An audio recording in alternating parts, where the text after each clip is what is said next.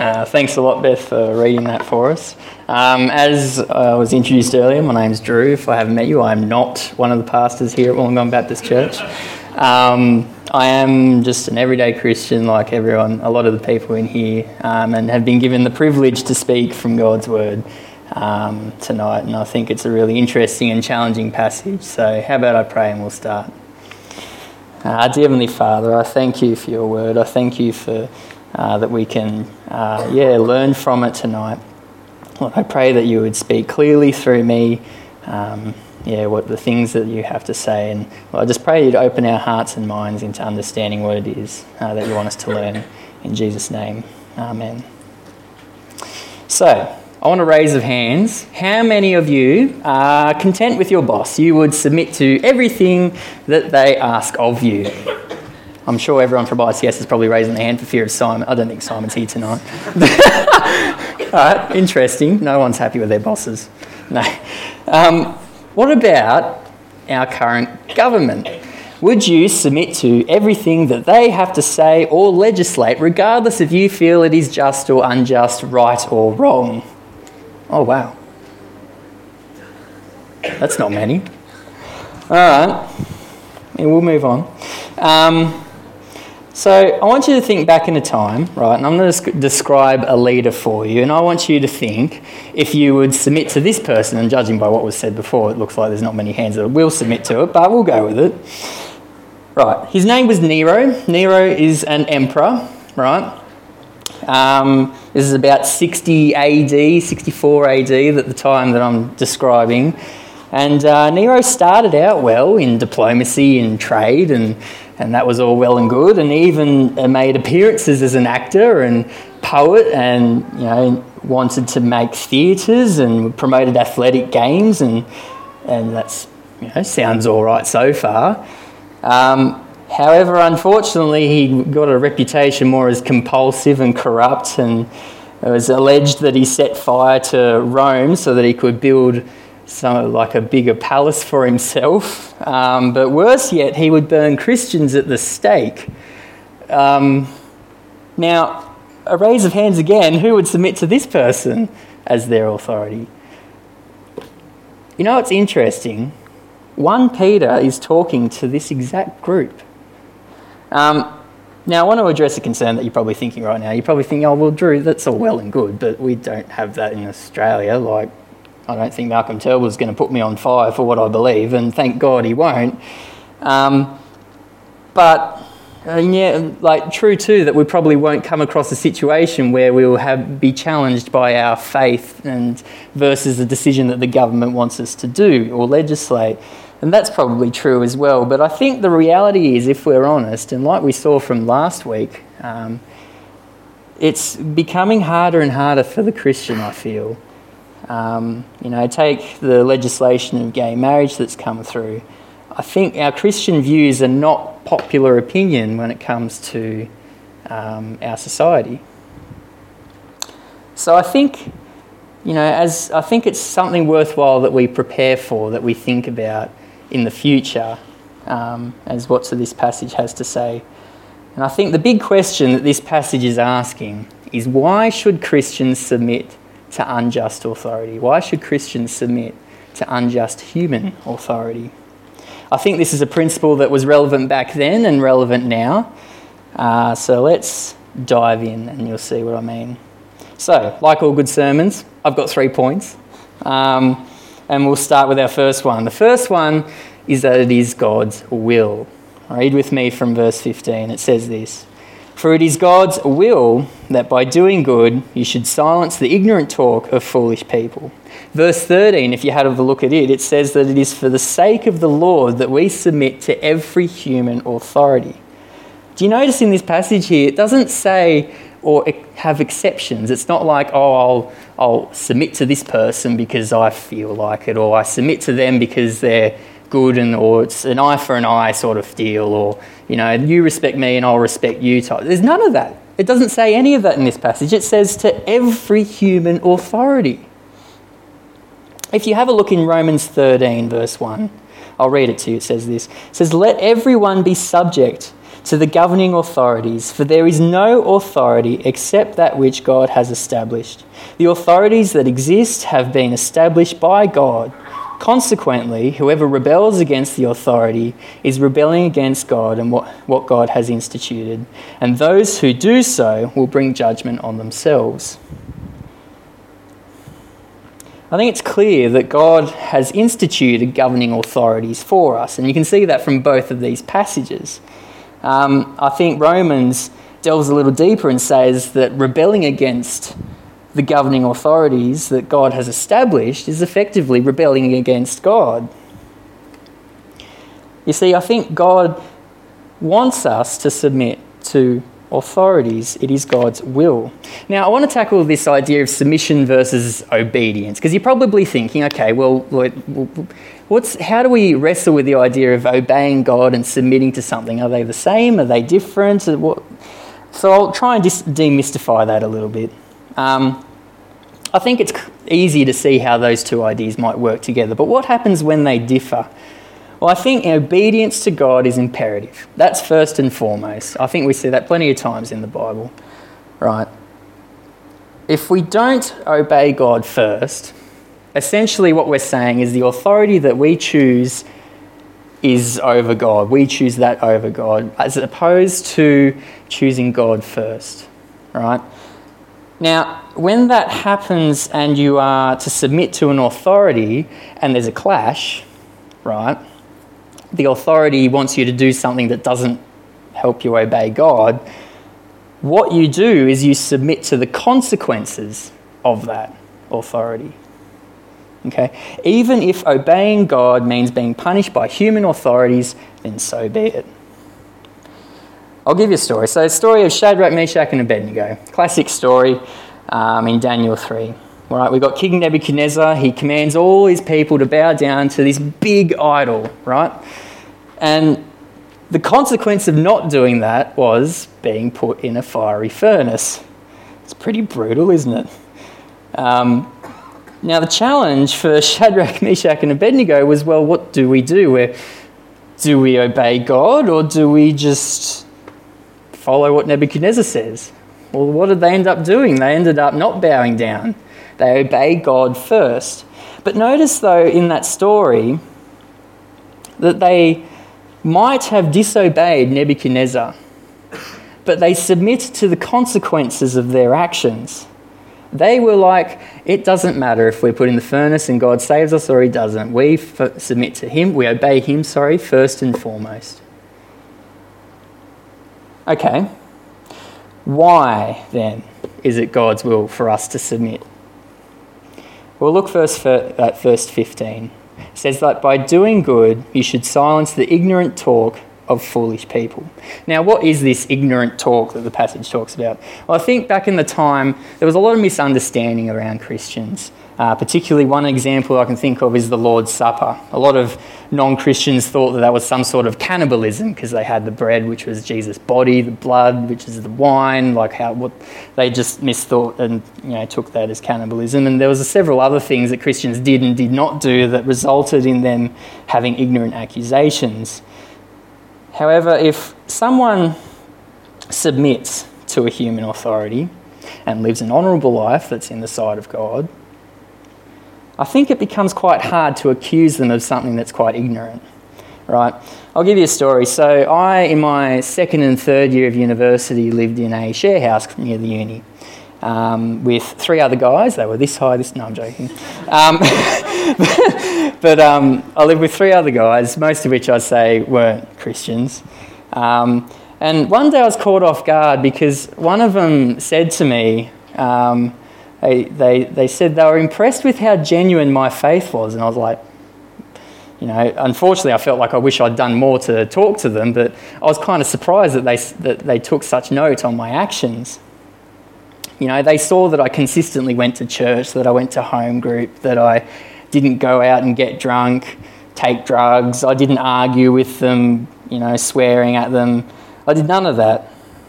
Um, and from that, learned, it's amazing to see what people notice in your life, regardless if you talk to them about what you believe or not. Right?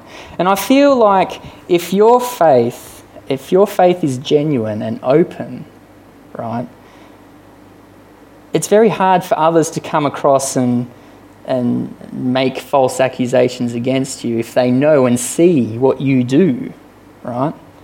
And especially something I found with my roommates. So I feel the concept that Peter's talking about here isn't a difficult one. He spells it out pretty clearly. I think it's absolutely amazing that he gives this concept to people who are under King Nero, who is just absolutely brutal to Christians, right? But how does it relate to us? I mean, our Prime Minister, like I said, is not going to put us or burn us at the stake, and thank God he won't. Um, but I believe the message is still the same as it was then that we are to submit to those in authority, regardless if it is just or unjust you know, the, um, you might be like, oh, I'm a law abiding citizen, Drew. I, I do all things. I, you know, barely get fined for anything. Might have a little one, but that's all right, you know. I'm a good person. And if that's you, then that's fantastic. It's good that you don't, that you're a law-abiding citizen enough. But I think the times that, um, the times that we aren't submissive, I think, are a lot more subtle. You know, take the case of your boss, for example, who um, asks you to do something and you want to refuse because you know it's going to clash with what you believe, right? And, you know, maybe the consequence of that is losing your job and you want to fight back for that. You're like, no, that is not right. But I want to ask the question are you submitting to that authority?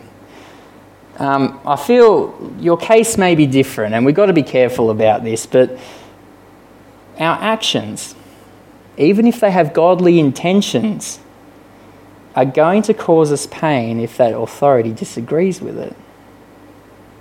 Right? We still need to choose to submit to that authority regardless of the consequence that it comes with. You see, making decisions that are not in line with what you believe is going to create a foolish accusation against you. All right, let's go on to my next point. So, second point. Well, let's recap first. So, the reason, the big question that I wanted to ask why Christians should submit to unjust authority.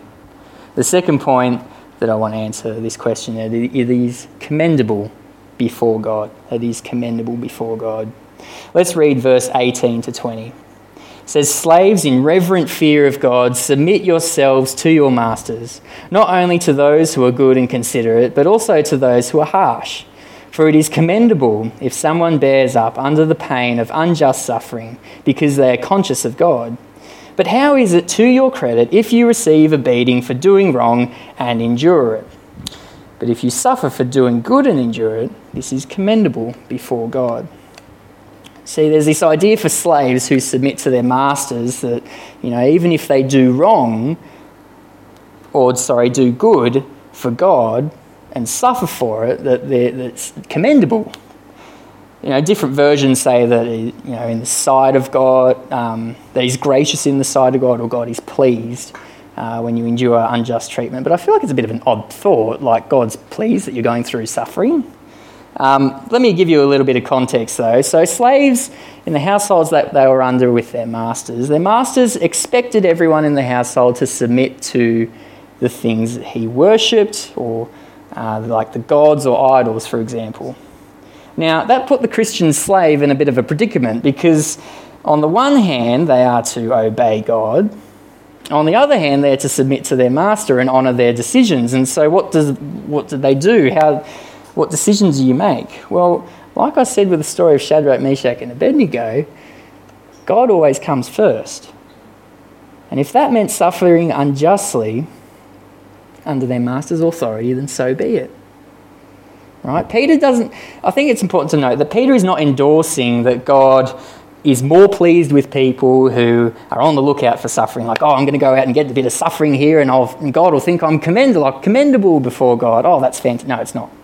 Um, God, Peter is not saying that.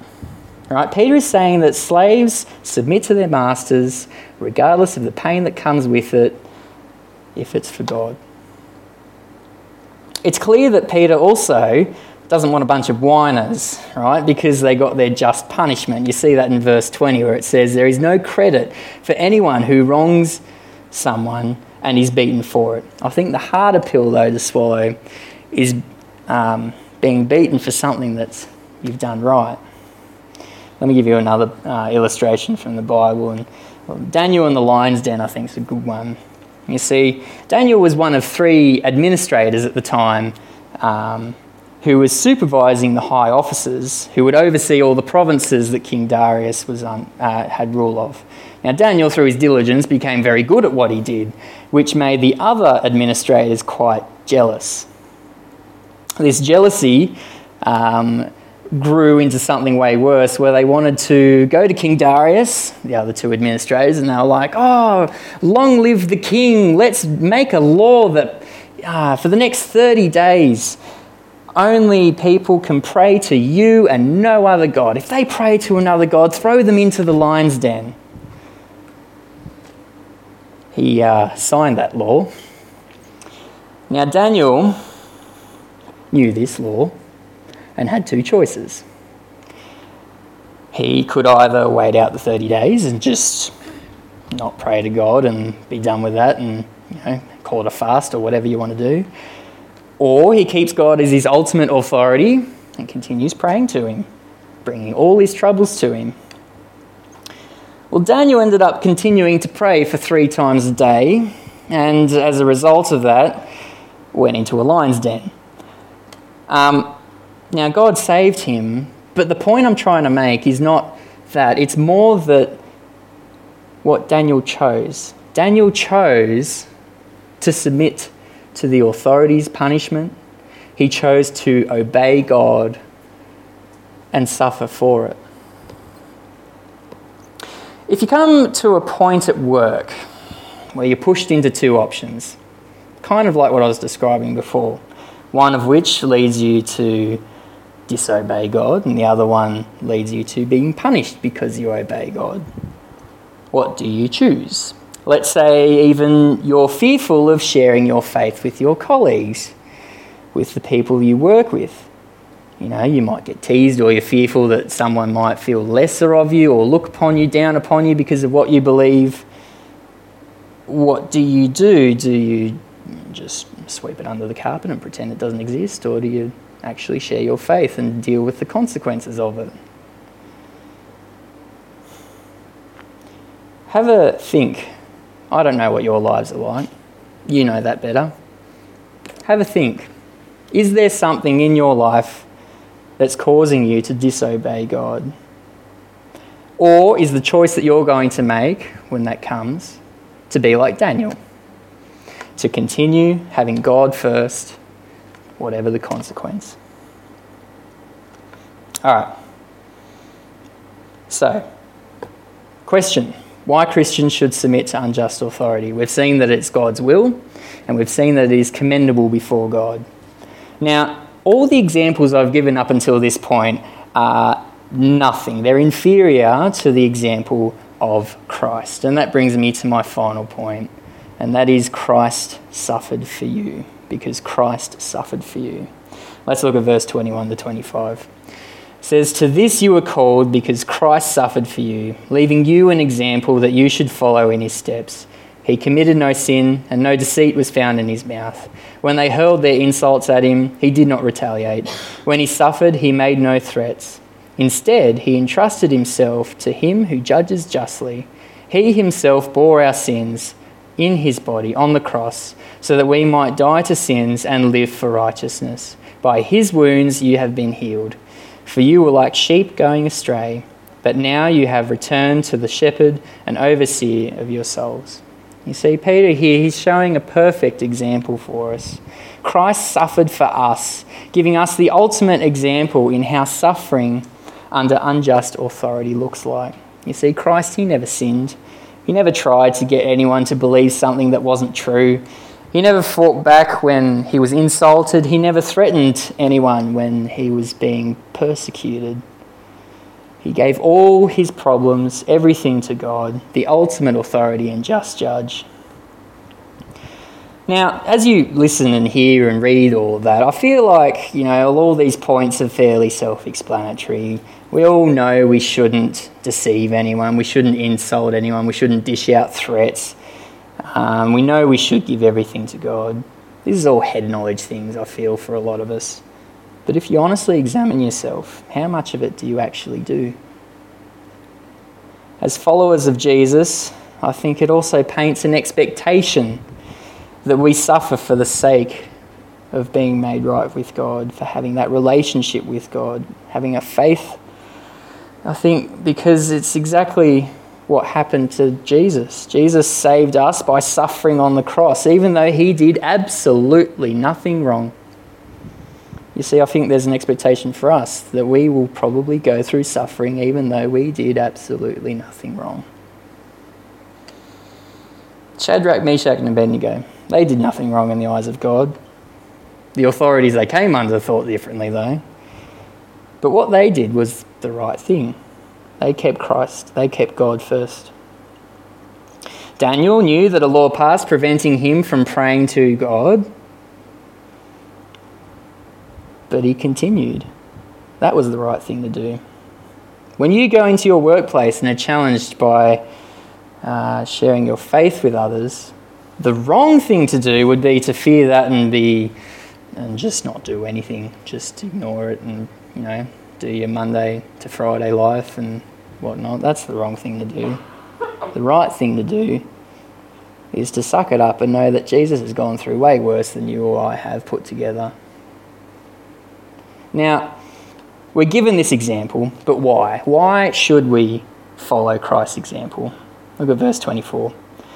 He himself bore our sins in his body on the cross so that we might die to sins and live for righteousness. By his wounds you have been healed. we not, we, we follow not because we're called, not just because we're called, but follow because he suffered the ultimate pain that is more than all of us in the world put together. Why? So that you and I can have a right relationship with God, not to be tied down by our sin, but to live with the good news that our relationship has been made right. Jesus is the good shepherd we can turn to. He has our best interests at heart. He knows what it's like to suffer and be mocked, accused, slandered against, and even killed. So, can I encourage you to keep praying and keep studying His Word? Keep your eyes fixed on Him. Christ is our example we need to imitate. Now, you might be in the camp, not literally, but you might be in the situation where you feel that you're not going through much suffering. And if that's you, that's fantastic. You know, suffering's not a pleasant thing, and nor are we commanded, or does Peter endorse it in his letter. But there's something that I was challenged from this week, and something that I challenge you if that's you. If you're not going through much suffering, is it because you are not opening up your life to others? If you're not going through much suffering, is it because you're not opening up your life to others? Is the gospel being shown through your actions? Are you a Sunday Christian, but come Monday you are like everyone else at your workplace? If this is you, and I understand this is, this is a hard one, can I ask that you be bold, that you put yourself out there? Let your life be an example to others. Be open in conversation. The Bible doesn't sugarcoat it or promote that it's easy. You know, the Bible gets us ready for suffering, especially for what we believe. Can I make this, this your challenge if that is you? Think about where you are with God and with others. All right, let's wrap it up. So, big question why should Christians submit to unjust authority? First Peter has given us three reasons. Firstly, that it is God's will for us to submit to every human authority. We've seen that it is commendable before God, not because we must suffer, but that we are obeying our ultimate authority. And finally, because it's Christ's example given to us. He went through incredible suffering for you and for me because the penalty to be made right with Him was worth it. I hope you can see the importance of 1 Peter has to say. But choice comes down to you now. As you leave those doors over there, you can do one of two things. You can keep doing what you've always done, You can keep going through the same motions at work. You can keep criticising the government for all sorts of things that you think are right or wrong. And submitting to the things that you feel are right. You can continue to be salty about suffering that you're going through and even blame God for it. Or you do what we've learnt tonight. You submit to every human authority you come under, regardless if it is good, bad, just, or unjust. Because as a believer, you know that it is God's will, you know that it is commendable before God, and you know that Christ has been there before. If you're convicted by anything that's been said tonight, then can I ask that you seek to change then? Lean on Christ, bring your struggles to Him. Do as He's commanded us to do. If you need prayer, come see me, come see Mark or Rod, and we'd be happy to pray for you. Let's pray. Uh, dear Heavenly Father, I thank you for your word. Uh, I thank you that it has such a living impact in our lives. Lord, I pray that you would help us to lean on you, to submit to the authorities that we come under, because, Lord, this is your will, that it is commendable before you. And Lord, thank you for Christ, who has been there all before, who suffered for us the ultimate pain, so that we could be made right in a right relationship with you. In Christ's name.